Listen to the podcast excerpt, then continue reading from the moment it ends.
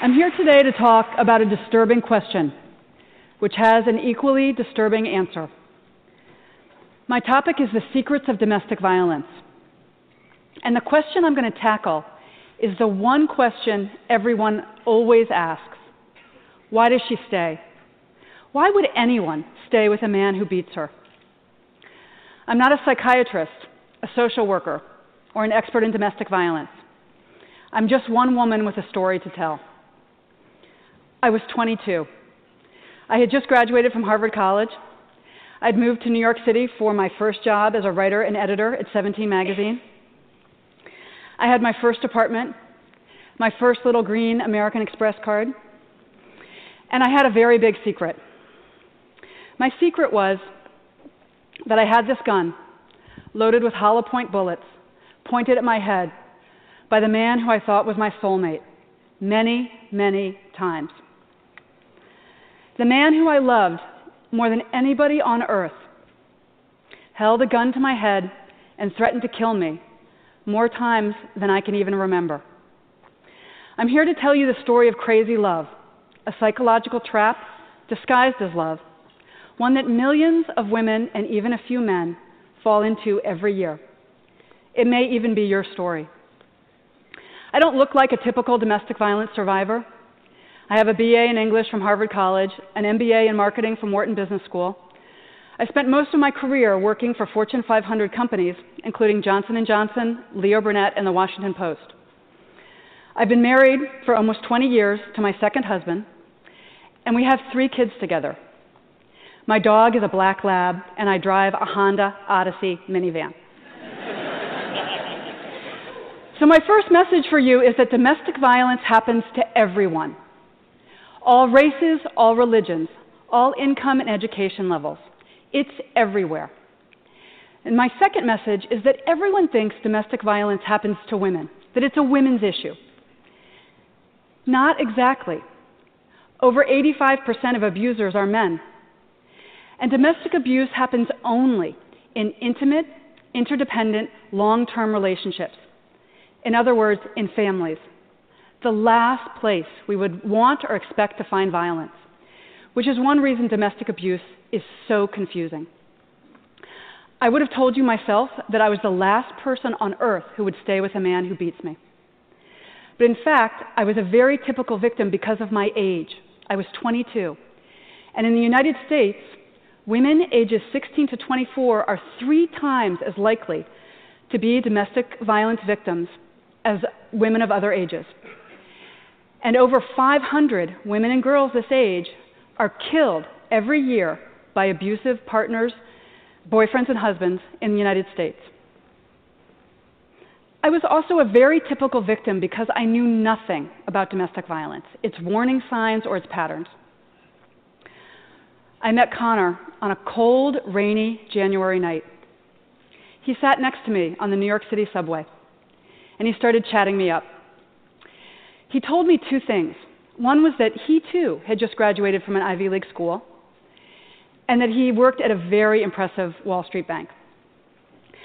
But what made the biggest impression on me that first meeting was that he was smart and funny, and he looked like a farm boy. He had these big cheeks, these big apple cheeks, and this wheat blonde hair, and he seemed so sweet. One of the smartest things Connor did from the very beginning was to create the illusion that I was the dominant partner in the relationship.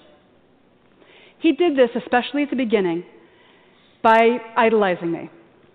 We started dating, and he loved everything about me that I was smart, that I'd gone to Harvard, that I was passionate about helping teenage girls and my job. He wanted to know everything about my family and my childhood, my hopes and dreams. Connor believed in me as a writer and a woman in a way that no one else ever had. And he also created a magical atmosphere of trust between us by confessing his secret, which was that as a very young boy, starting at age four, he had been savagely and repeatedly physically abused by his stepfather. And the abuse had gotten so bad that he had had to drop out of school in eighth grade, even though he was very smart. And he'd spent almost 20 years rebuilding his life, which is why that Ivy League degree and the Wall Street job and his bright, shiny future meant so much to him. If you had told me that this smart, funny, sensitive man who adored me would one day dictate whether or not I wore makeup, how short my skirts were, where I lived, what jobs I took, who my friends were, and where I spent Christmas, I would have laughed at you because there was not a hint of violence or control or anger in Connor at the beginning. I didn't know that the first stage in any domestic violence relationship is to seduce and charm the victim. I also didn't know that the second step is to isolate the victim. Now, Connor did not come home one day and announce, you know, hey, this, all this Romeo and Juliet stuff has been great, but I need to move into the next phase where I isolate you and I abuse you. So I need to get you out of this apartment where the neighbors can hear you scream and out of this city where you have friends and family and coworkers who can see the bruises. Instead, Connor came home one Friday evening and he told me that he had quit his job that day, his dream job. And he said that he had quit his job because of me because I had made him feel so safe and loved that he didn't need to prove himself on Wall Street anymore. And he just wanted to get out of the city and away from his abusive, dysfunctional family and move to a tiny town in New England where he could start his life over with me by his side. Now, the last thing I wanted to do was leave New York and my, my dream job. But I thought you made sacrifices for your soulmate. So I agreed and I quit my job, and Connor and I left Manhattan together. I had no idea I was falling into crazy love, that I was walking headfirst into a carefully laid physical, financial, and psychological trap. The next step in the domestic violence pattern is to introduce the threat of violence and see how she reacts. And here's where those guns come in. As soon as we moved to New England, you know that place where Connor was supposed to feel so safe? He bought three guns. He kept one in the glove compartment of our car. He kept one under the pillows on our bed, and the third one he kept in his pocket at all times. And he said that he needed those guns because of the trauma he'd experienced as a young boy. He needed them to feel protected. But those guns were really a message for me. And even though he hadn't raised a hand to me, my life was already in grave danger every minute of every day.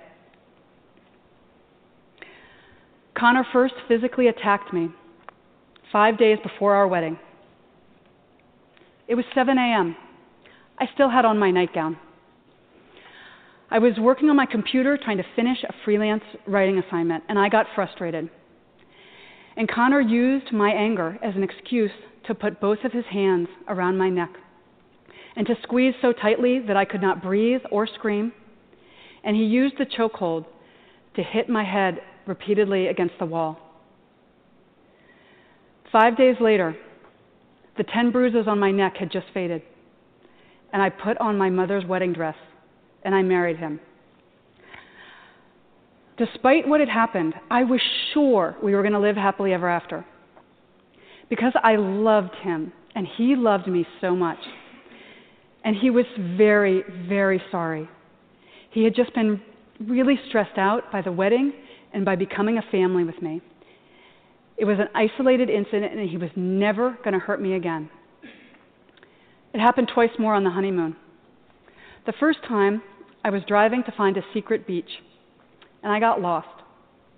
And he punched me in the side of my head so hard that the other side of my head repeatedly hit the driver's side window. And then a few days later, driving home from our honeymoon, he got frustrated by traffic and he threw a cold Big Mac in my face. Connor proceeded to beat me once or twice a week for the next two and a half years of our marriage. I was mistaken in thinking that I was unique and alone in this situation. One in three American women experiences domestic violence or stalking at some point in her life. And the CDC reports that 15 million children are abused every year. 15 million. So actually, I was in very good company. Back to my question why did I stay? The answer is easy. I didn't know he was abusing me. Even though he held those loaded guns to my head, pushed me downstairs, threatened to kill our dog, pulled the key out of the car ignition as I drove down the highway, poured coffee grinds on my head as I dressed for a job interview. I never once thought of myself as a battered wife. Instead, I was a very strong woman in love with a deeply troubled man and I was the only person on earth who could help Connor face his demons. The other question everybody asks is why doesn't she just leave? Why didn't I walk out? I could have left any time. To me, this is the saddest and most painful question that people ask. Because we victims know something you usually don't. It's incredibly dangerous to leave an abuser. Because the final step in the domestic violence pattern is kill her. Over 70% of domestic violence murders happen after the victim has ended the relationship, after she's gotten out, because then the abuser has nothing left to lose. Other outcomes include long term stalking, even after the abuser remarries, denial of financial resources, and manipulation of the family court system to terrify the victim and her children who are regularly forced by family court judges to spend unsupervised time with the man who beat their mother.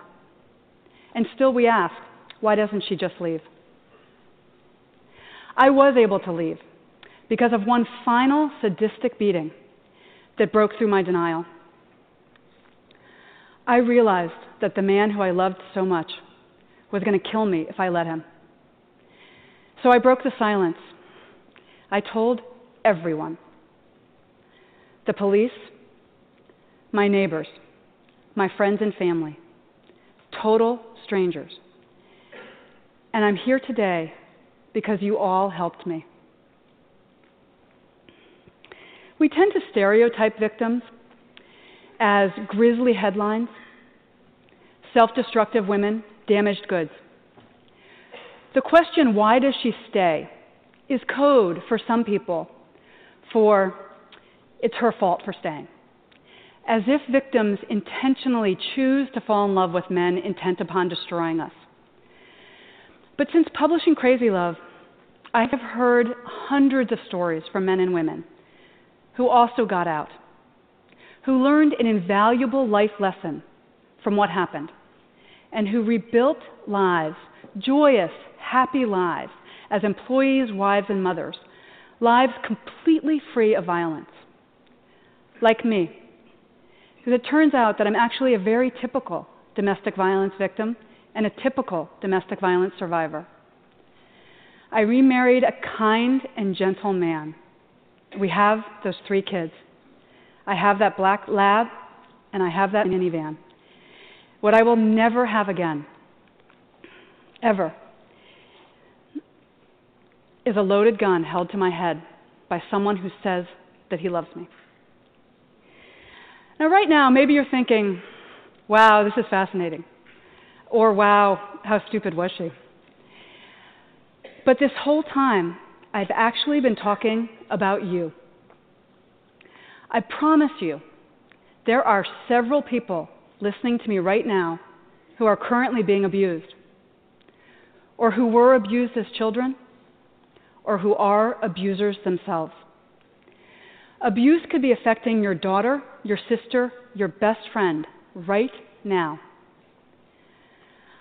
I was able to end my own crazy love story by breaking the silence.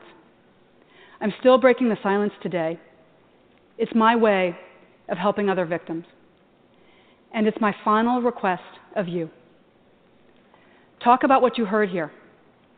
Abuse thrives only in silence.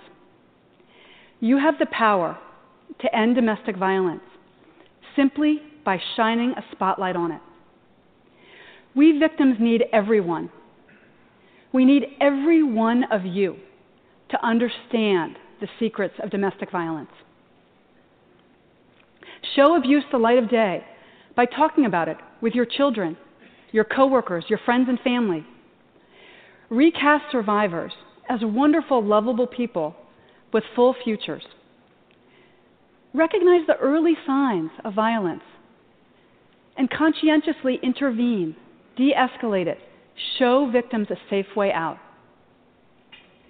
Together, we can make our beds, our dinner tables, and our families the safe and peaceful oases they should be. Thank you.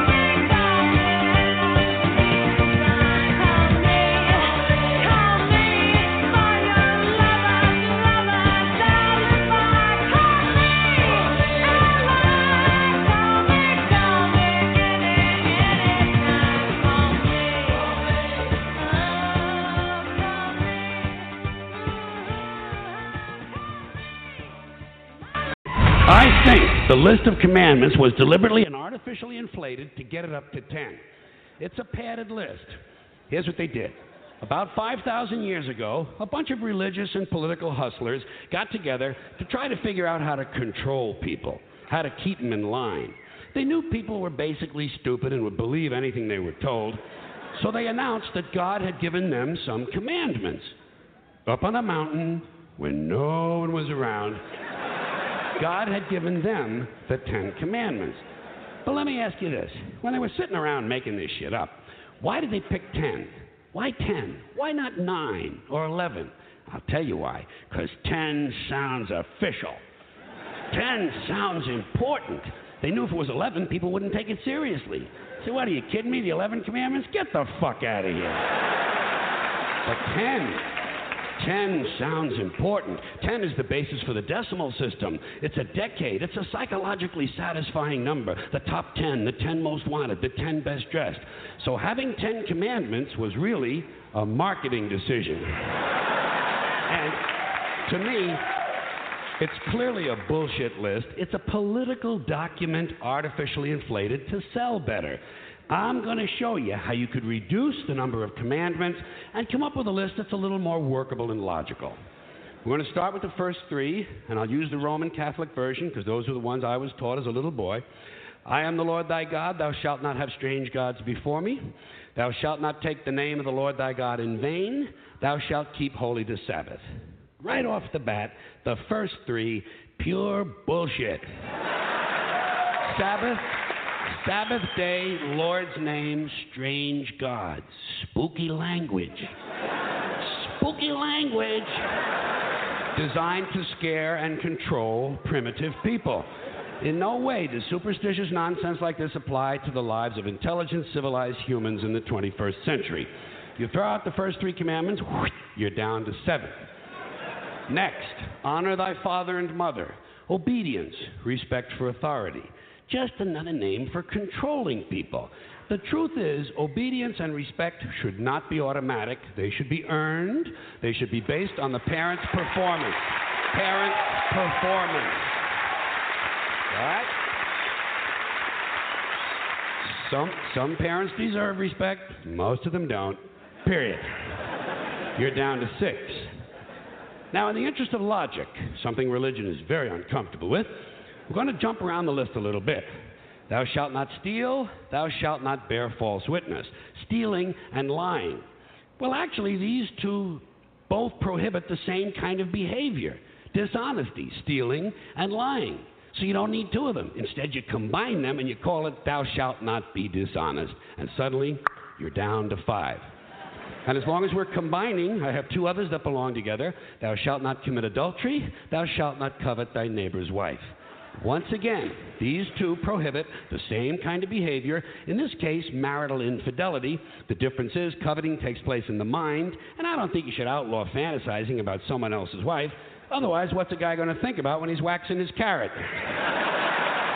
but, but marital fidelity is a good idea, so we're going to keep the idea and call this one, Thou Shalt Not Be Unfaithful. And suddenly, we're down to four. But when you think about it, honesty and fidelity are really part of the same overall value. So, in truth, you could combine the two honesty commandments with the two fidelity commandments and give them simpler language, positive language instead of negative, and call the whole thing, Thou shalt always be honest and faithful. And we're down to three. Thou shalt, thou shalt, they're going away, they're going away fast. Thou shalt not covet thy neighbor's goods.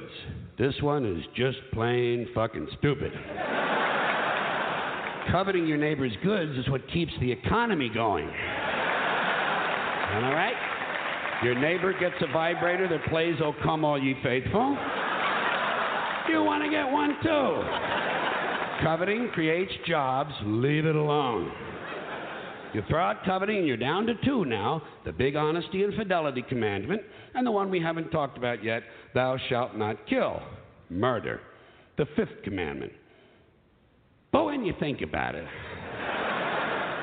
when you think about it, religion has never really had a big problem with murder. Not really. More people have been killed in the name of God than for any other reason. all you have to do. Sure.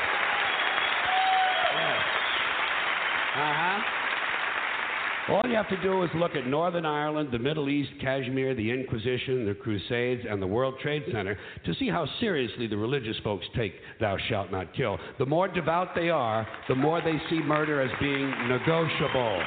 It's negotiable. You know? It depends. It depends. It depends on who's doing the killing and who's getting killed. So, with all of this in mind, I leave you with my revised list of the two commandments. Thou shalt always be honest and faithful to the provider of thy nookie. And thou shalt try real hard not to kill anyone, unless, of course, they pray to a different invisible man from the one you pray to. Two is all you need. Moses could have carried him down the hill in his fucking pocket. And if they had a list like that, I wouldn't mind those folks in Alabama putting it up on the courthouse wall. As long as they included one additional commandment thou shalt keep thy religion to thyself. Department. In the bullshit department, a businessman can't hold a candle to a clergyman. Because I got to tell you the truth, folks. I got to tell you the truth. When it comes to bullshit, big time, major league bullshit, you have to stand in awe in awe of the all time champion of false promises and exaggerated claims religion. No contest. No contest. Religion. Religion easily has the greatest bullshit story ever told. Think about it. Religion has actually convinced people that there's an invisible man living in the sky who watches everything you do every minute of every day. And the invisible man has a special list of 10 things he does not want you to do. And if you do any of these 10 things, he has a special place full of fire and smoke and burning and torture and anguish where he will send you to live and suffer and burn and choke and scream and cry forever and ever till the end of time. But he loves you.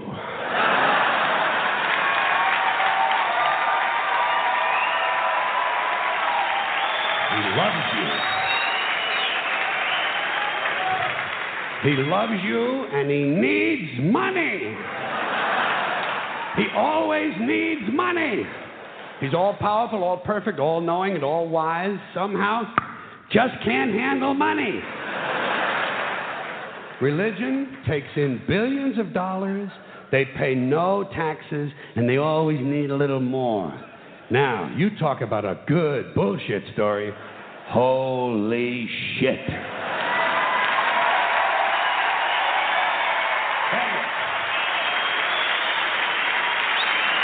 Thank you. But, thank you, thank you, thank you. Thank you very much.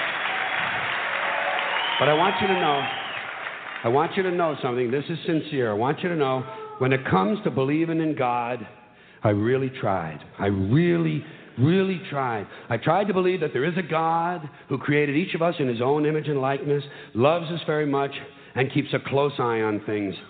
I really tried to believe that, but I got to tell you, the longer you live, the more you look around, the more you realize something is fucked up. something is wrong here. War, disease, death, destruction, hunger, filth, poverty, torture, crime, corruption, and the ice capades. Something is definitely wrong. This is not good work. If this is the best God can do, I am not impressed. Results like these do not belong on the resume of a supreme being. This is the kind of shit you'd expect from an office temp with a bad attitude. and just between you and me, in between you and me, in any decently run universe, this guy would have been out on his all powerful ass a long time ago. And by the way, I say this guy because I firmly believe, looking at these results, that if there is a God, it has to be a man. No woman could or would ever fuck things up like this. So, so, if, if, if there is a God, if there is, I think most reasonable people might agree that he's at least incompetent and maybe, just maybe, doesn't give a shit doesn't give a shit, which I admire in a person and which would explain a lot of these bad results. So rather than be just another mindless religious robot, mindlessly and, and, aimlessly and blindly believing that all of this is in the hands of some spooky, incompetent father figure who doesn't give a shit, I decided to look around for something else to worship, something I could really count on. And immediately I thought of the sun. Happened like that. Overnight, I became a sun worshiper. Well, not overnight, you can't see the sun at night. Freedom This is what I call freedom. Well,